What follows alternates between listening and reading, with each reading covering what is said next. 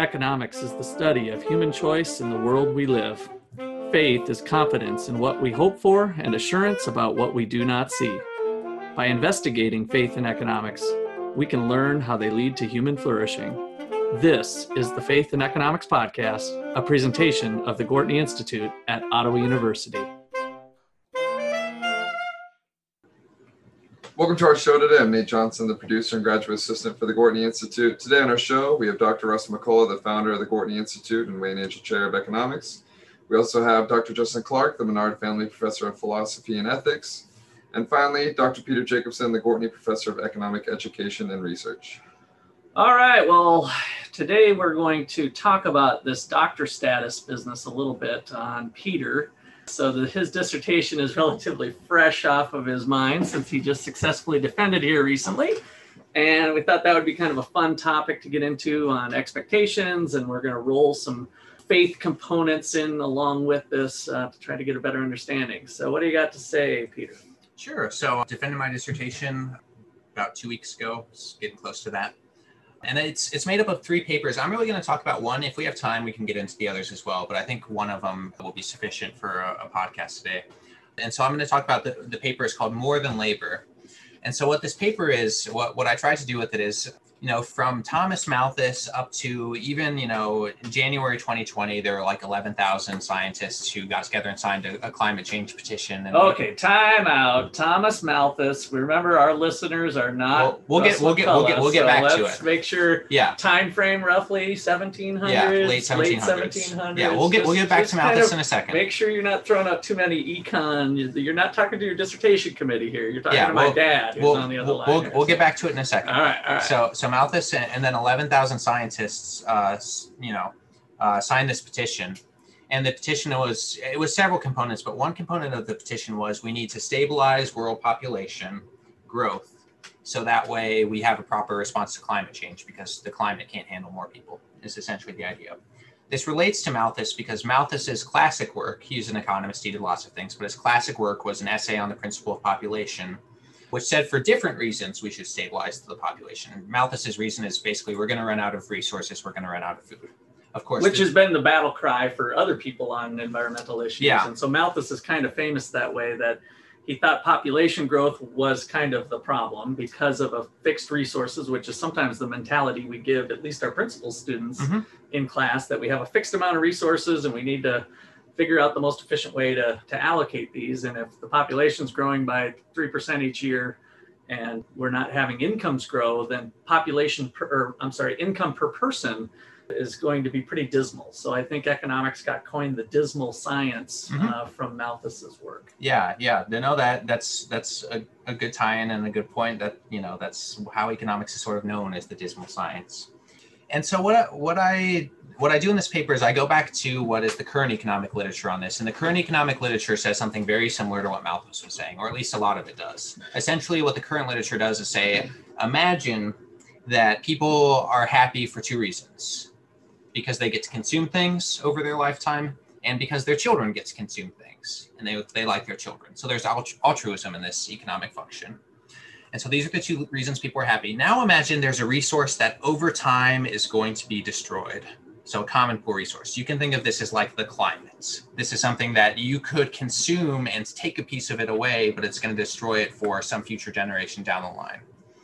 And so, what happens because of this, what this function implies is that there's going to be a common pool resource problem where because your children, because you can get utility or happiness by your children being happy, if you consume more of that climate today, to give to your children, or if you have more children who can consume the climate today before it runs out, you're going to overproduce children. That's basically the, what comes out of this. And there's mathematical functions where they find this, you know, number of children you'll have compared to the optimum. And look, people are having too many kids. Okay, That's and so that that is actually where Malthus went too, right? Because yes. he said back in the late 1700s, when people get richer, they make more babies. Yep. Right. And so that was his argument too. That the the conclusion was we're going to all be at subsistence level living prior to the Industrial Revolution mm-hmm. and the powers of capitalism uh, in the United States that went on to prove that wrong. Yeah, the, interestingly, it's basically same argument, different words. So now the common pool resource is the environment as opposed to food. Yeah. And so you have too many kids because they consume the environment. And so what, what I try to do in my paper is show that, you know, the these models are insufficient. And the reason they're not sufficient is in the background of these models, well, you know, remember what are the two things that make people happy? Their consumption and their children's consumption. Well, how do they decide how much you get to consume? And the answer is they decide it based on your income. And how, well, then the question is like, where does your income come from? And so there's a there's a a model it's a path dependent model which means you know that calculus determines where it's at but essentially what it means is that every person is going to have some wage w star that's their steady wage that they have, have over their lifetime. And that w star is going to c- control all of the happiness that you get over your life and what your children get and all these things both your wages and your bequests. Those are the two things that matter. And this is sort of a necessary con- condition in order to find what an optimal population would be. My paper argues that there's no such thing as an optimal population, that this is a meaningless term that Sounds like you got something. yeah, that that when you look at these models, the reason they use wage is because they assume everybody's contribution is their contribution as a laborer. And so every person is a laborer who has some optimal wage, and you again find that with some calculus equation, first order conditions, if you know that. And, and the way economists treat a laborer, the way Peter just said, is we treat it we treat you like a lump of coal. right. Basically, one hour of your time is in a production function that produces 10 pizzas. So one hour equals 10 pizzas. It doesn't matter if I put Peter in the oven making the pizza or if I put, uh, sorry, in the kitchen. in the kitchen, I was envisioning the pizza oven at the time I said that, or whether I put a unit of Justin's hour or a unit of Nate's hour, right? And so I think that's important for people to know when we use the word Yep. labor like that. These are some of the details of economics where we get these kind of crazy comments. Is, is ultimately where we're going with this, but some of these nuances I think are important for our audience to hear that that that's the way labor is treated, and that's exactly what you're challenging, right? That's right. So can I ask a question just to really simplify your uh, your presentation of the argument that you're criticizing? Yes. Right. So Malthus's argument was that production increases linearly, but population increases geometrically, right? Mhm. And so that geometric expansion will necessarily swamp any increase in production and make it the case that everyone's leading, living at subsistence levels all the time. Right. But the argument that you are criticizing is that population increases, but it's not even that the resource base increases linearly, right? It's Correct. a fixed resource. So it's even more dismal than the Malthusian argument. Is that correct? Yeah, I, th- I think that would be a, f- a fair way to, to put it is that you're right. There's some fixed resource out there and that we slowly eat away at it. That, that's how it's modeled basically. And there's there's various models that try to what if it's growing, what if it's shrinking and all that stuff. Uh, but th- yeah, that, that's a good way to think of it. And so you're right, it is more dismal. And so from that, from the dismal side of things, we get our our labor star, which is the same. You know, that's the amount of people in your labor force, which is the same as the amount of people in your population in these models. And here's my problem with that, and I think the problem with the model. The problem with that is that people actually serve more than one role in an economy, even if we assume that everybody just serves some role in the economy. You can be a laborer, but you can also be an entrepreneur and entrepreneurs contribute to the economy in ways that undermine every sort of model associated with these papers. That's why most economists hate entrepreneurship. that- that's right. Yeah, entrepreneurship is probably the most ex- ignored factor of production because, by its nature, it sort of confounds static models. You know, we usually think of economics as comparative statics, and that's a useful way to think about things. But when you step into policy using those models and you ignore the fact that we live in a dynamic world, you're, you're going to step into the problems caused by that. And so, what I point out is, you know, there's several things that entrepreneurs can do to mess this up. First off, if you earn profits, suddenly your wage has changed. You know, your income has changed because you get profit on top of that, and so your utility is higher now. And so, you know, a model which treats everyone as an equal labor is not going to account for the fact that you could forego some entrepreneur who makes a lot of profit for themselves and all the utility they get. Also, as an entrepreneur, and this is what one economist, Israel Kirzner, said, entrepreneurs sometimes change prices. And so, you know, you can imagine if like there's two different prices for a good, there could be someone who engages in arbitrage. They could buy the good where it's cheap and sell it where is it where it's expensive and sort of bring those prices together. Yeah. And so if entrepreneurs can change prices, you know, they can actually change the whole equilibrium in the economy, which all of these models are based on, you know, a stable equilibrium path. There, there's a piece from Kirzner that has stuck out in my mind. Maybe Nate remembers this from our, our class that we do. that the entrepreneur brings to the table almost like magic free money in a sense that the economist can't have in any model. It's like you just opened your hand and like voila, there's a $5 bill. It's like finding wealth because nothing that was in your economic model in terms of the number of resources that were available at a given point in time is there. You're just figuring out, you have an aha moment of how you could reorganize the existing resources mm-hmm. in such a way that it frees up other ones. And that's basically as close as we get to free money. Yeah, entrepreneurship is the one free lunch in economics, yeah. is what I would say. And actually, it relates, and that's why I've got three papers together. It re- relates to another paper I did, which Jim Gwartney talked about on this very podcast, actually, about Malcolm McLean and his contribution. For li- listeners, if you haven't listened to that podcast, you should. But Malcolm McLean essentially pioneered shipping containers and universal shipping containers. And that was it, it wasn't new actually. Uh, shipping containers have been used for a really long time before McLean did it. But what McLean realized is, hey, if I can get the standard shipping container, and if I really put all my resources into standardized shipping, I'm not inventing anything new, but I'm going to reorganize resources in a way that limits, you know, the amount of theft of resources, you know, being shipped or damaged or things like that. And he made a ton of profit because of that. He made a lot of money. And so McLean's a great example of this Kirznerian entrepreneur. Doesn't invent anything, but he just creates wealth by reorganizing things oh. and taking a risk. And so for you know for these reasons, and you know you, there's also other types of entrepreneurship. There's a Schumpeterian entrepreneur, and so again, this function in the background that decides the optimal population has technology, which in economics we represent with the variable A. Well, the Schumpeterian entrepreneur invents new technology. So if A changes, again, the equilibrium in the model changes.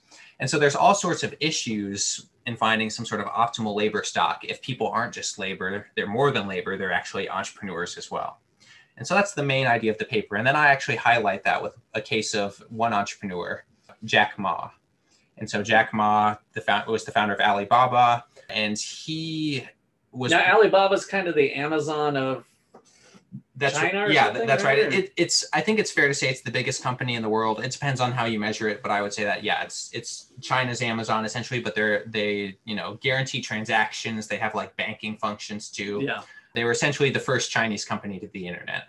And and I, I highlight that Jack Ma, though he wasn't born after the one child policy, he was born after in China. He was born after its conception. Mm. So it, I use him as like a counterfactual. Imagine if there was no Jack Ma. That's essentially because I, I can't actually figure out who is a foregone entrepreneur, right? That's impossible. By definition, that person doesn't exist. But I can pick out someone who we could imagine the world goes without because you know you have some population policy that tries to limit the population.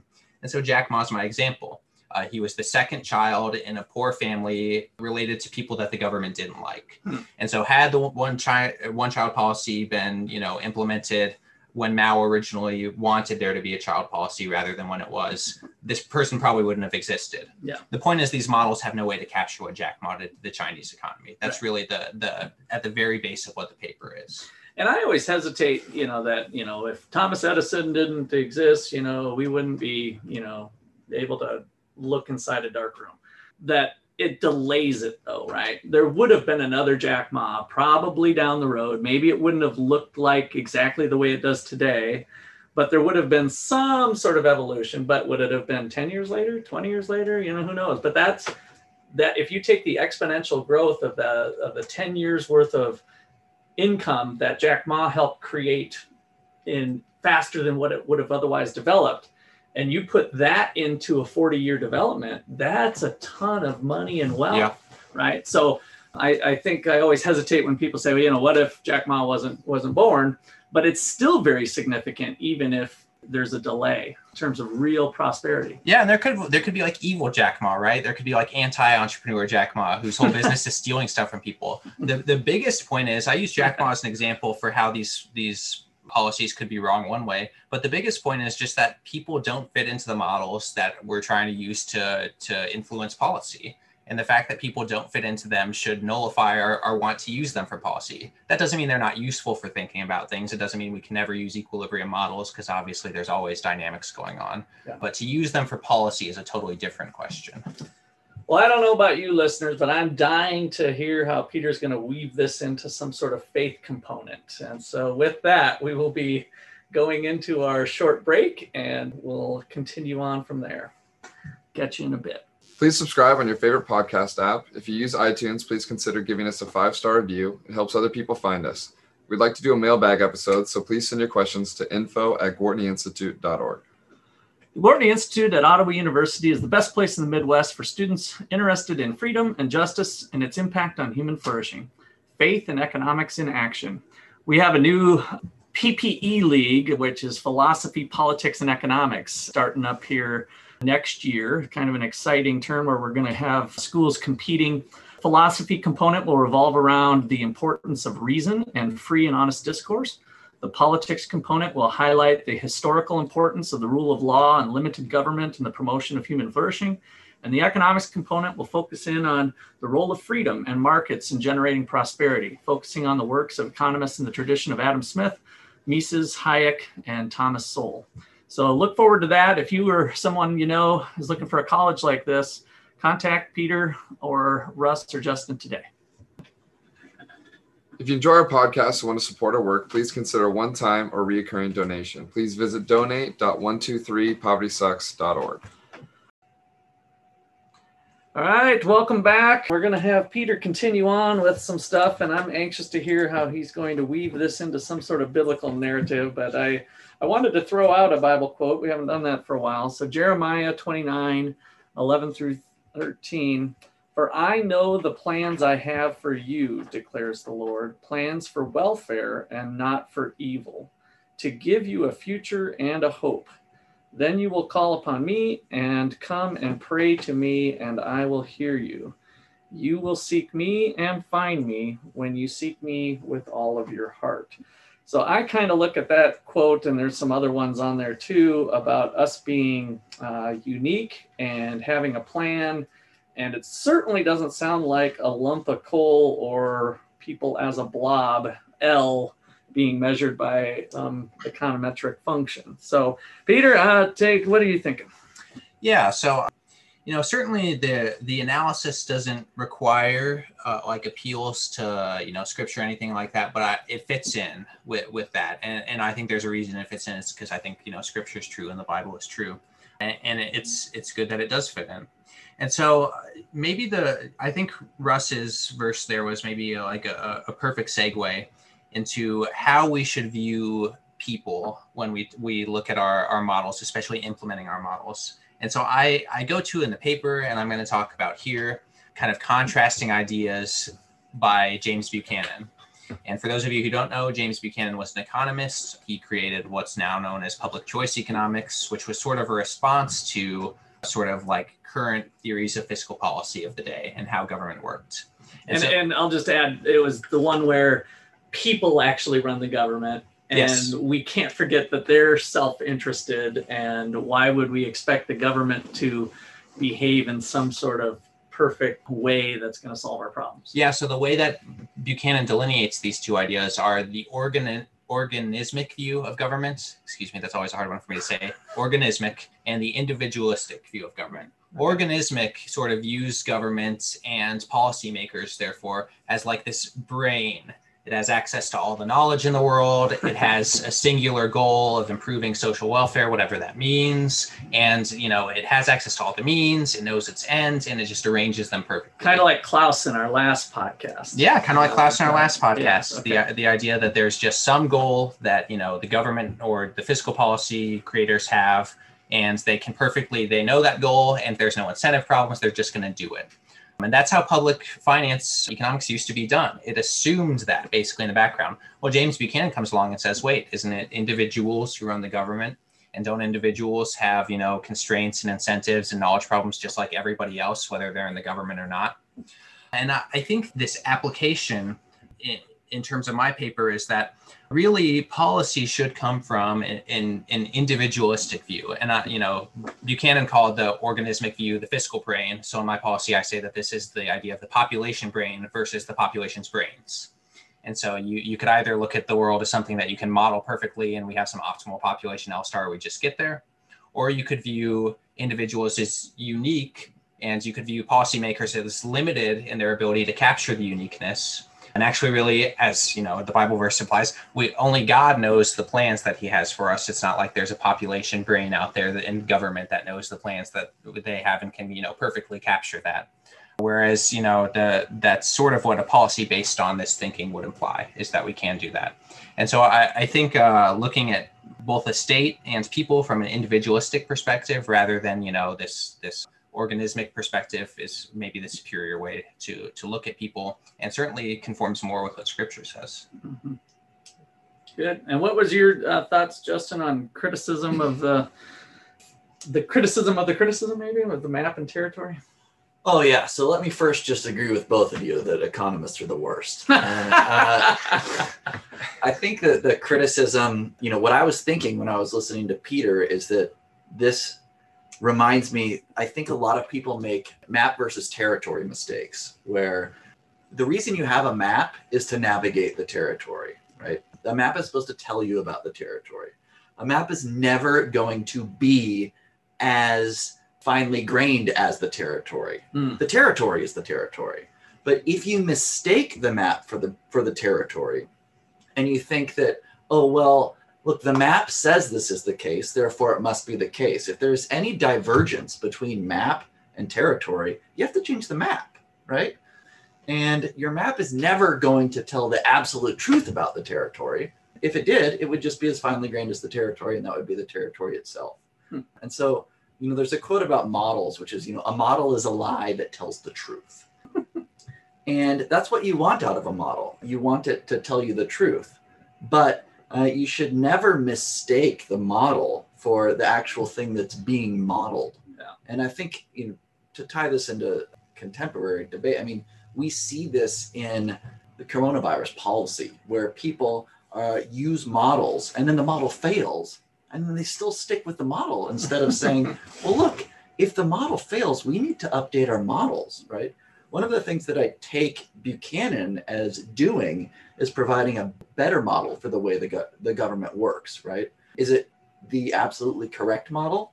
Well, I think models are better or worse, but they're never going to be as finely grained or perfectly reflective of the things which they are meant to model. Mm-hmm. Yeah. And maybe Justin will hate me for bringing him back in from the first podcast, but I, I take, I think William James ha- has something to say here that is valuable and I don't think this is unique to him or anything, but there's there's a certain extent to which like what you're using the model for should actually guide you on whether or not it's a good idea to use the model. That is like for example, this, you know, what it's called an intergenerational utility function or a dynastic utility function, like a dynasty. This is the model that this is built off. It's by economists Gary Becker and Robert Barro, two good economists who I have a lot of respect for. They didn't do these optimal population policy papers. They just said, what if people only care about their consumption and their children's use consumption? What if those are the two things that people care about? And then they do things like, well, what happens if the interest rate goes up? Are people going to have more children or less children? And they make predictions. I think that's fine, and I think there's a really valuable use for that. You know, uh, th- it's the same as supply and demands. When demands goes up, you know, other things equal. That's our clause there. Is other things equal, then the price is going to go up. Now, of course, other things aren't actually equal, but that's a useful tool to think about reality.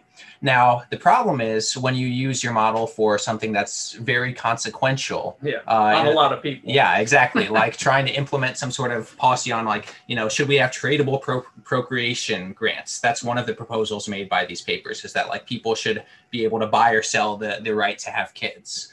And, and, to me, this is just insane. You you lose so much potential, so many potential Jack Ma's that way, and you're really doing it off of the basis of a model which doesn't describe the reality in the way that you want it to. And so I, I, I agree with Justin certainly that you know all models are flawed, you know, and the models are, are better or worse. And to add in the James is like there there's some models for which we we could be willing to accept the wrongness in some models where the it's it's not pragmatic for us to accept the wrongness yeah, because I, the consequences are we've kind of hit this before because I, I want to add on to Justin's comments, which I thought were great thinking about the map versus territory, even though I didn't know where the heck he was going with that at first. But the uncertainty of the model is part of knowing that it's the map, not the territory, mm-hmm. right? And so we have these predictions that come out from the experts and whatever, but the uncertainty of it never gets really brought up. And so, in a sense, the model might not be flawed.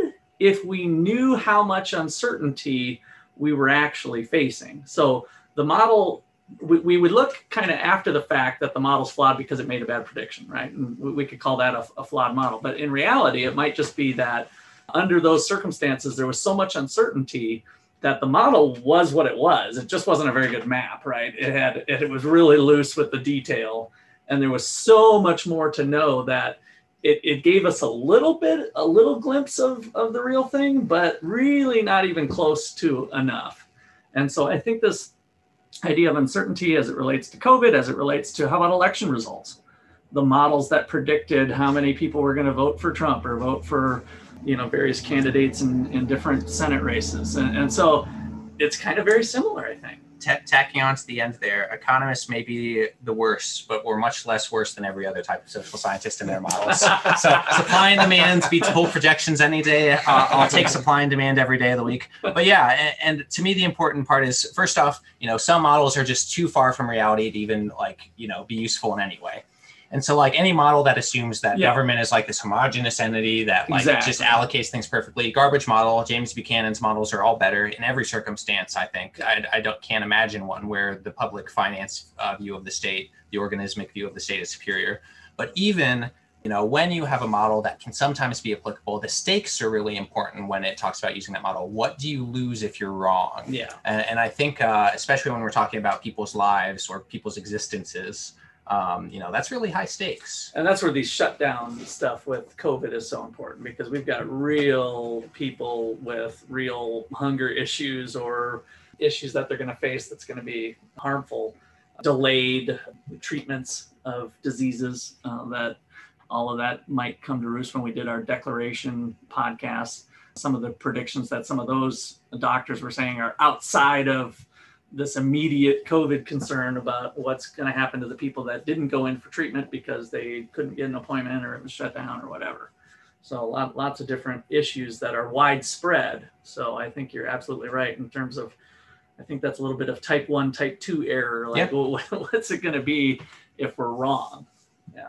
So, all right. So what else you got on this dissertation? Are we getting close to a wrap here? Or Yeah, I think I. I- what's your I- conclusion? So, so my conclusion for this individual paper is just that we need to be more considerate of people's ability to be entrepreneurs when we make policies and be more skeptical of the, these models, which maybe as intellectual exercises can tell us some interesting things, but in practice probably lead to a, a little bit more harm than good.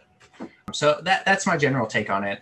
I, I should also, I guess I'll mention the other two. And so I've gotten into one already, which was the Malcolm McLean. And the, the point of that one was to focus on a lot of times people think that the two types of entrepreneurship that I've mentioned, Schumpeterian and Kirznerian entrepreneurship, are in conflict with each other.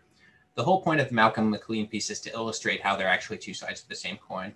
That is, when McLean entered the industry, he did what a Schumpeterian entrepreneur does, which is he disrupted a lot of things. And so break bulk shipping was how things were done before. There was a whole labor market. Hundreds of people would get up early in the morning, go to the dock, and they would literally lift all of the cargo onto the dock one at a time. That's how shipping was done. Sometimes bundled together, but you know, heterogeneous bundles of things, not like boxes, not containers. And it That would probably backbreaking work. backbreaking work, hundreds of hours, lots of theft, lots of union issues. I mean, there was all sorts of problems with this. You know, injuries, probably like long-term disability Yep. type injuries went on. I bet with that stuff. Yeah, absolutely. And so the Schumpeterian entrepreneur, like McLean, tends to what's called dis- disequilibrate markets or disrupt markets. And one way that McLean disrupted markets is he destroyed basically the market for break bulk shipping. He got rid of those labor markets. Those people lost their jobs and had to do other things. But in doing that, what McLean was actually doing was being a Kirznerian entrepreneur, which is he was rearranging, you know, resources, in this case, steel and containers that already existed, rearranging them in a way uh, that he could ship uh, things at a lower cost and ended up, you know, bringing about these amazing things like a Barbie doll that's made in like five different countries. That wasn't possible before containerized shipping. And so that was the point of the other. The last one, the last paper in this series, so the economics dissertations are often a collection of essays nowadays. And the last one was on political calculation, specifically having to deal with Amazon's HQ2 deal. And so this was back, I, Mm. I think 2019, Yeah, not that 2018. long ago. Kansas City was in the running. It. Yeah, yeah. Uh, Carolina was in the running as well. That's one of the states that uh, we specifically were looking at. But the idea was Amazon wanted to go to different states, and different states were kind of pitching, you know, offers. You don't have to pay taxes for this long. You don't have to pay taxes for this long. And the classic idea is like, oh, you're going to create jobs. And so the whole point of this paper is to talk about, well, economic growth doesn't come from jobs, as it, we economists know. It comes from sending resources to their highest valued use creating jobs is a technical outcome. It's something that you can do as a politician, but it won't lead to economic growth. So we sort of point out how there's a knowledge problem associated with allocating like tax subsidies and things like that. Politicians don't know who should, you know, get tax subsidies.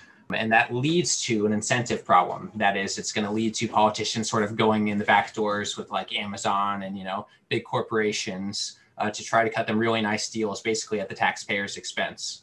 And so it's interesting. You get, you know, criticism from Alexandria Ocasio Cortez, who generally I disagree with. But on this particular thing, I thought she she had a lot of good things to say because she was pointing out the incentive problems. Though, uh, you know, it'd be nice if she understood the reason for the incentive problems, which is the knowledge problems.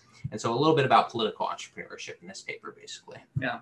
These deals with, you know, attracting big corporations with tax breaks always ire me a little bit because I think, well, if they say it's good for the economy to give Amazon a tax break, wouldn't it also be good for the economy to give the rest of the businesses a tax break too? Yeah. Yeah. Uh, you know, if it's good for the I, goose, why I not the kind of think this is uh, worthy of another podcast because I, Sure. I think there's a lot of examples and little issues that that could be brought up with that. So um, I think we'll we'll put that on the agenda uh, for a, another podcast. So Yeah. So those were the three chapters, and thanks everyone to, for listening to them. yeah, well, good work. I'm glad you got got it under your belt, and now the real work begins here at the Gwartney Institute That's for right. Dr. Peter Jacobsen. So, all right. Well, we'd like to thank you all for listening today to our podcast, and please forward it along to your friends if you think it's something they might be interested in, or give us a five star to get people you don't know uh, potentially interested in our podcast, but they might be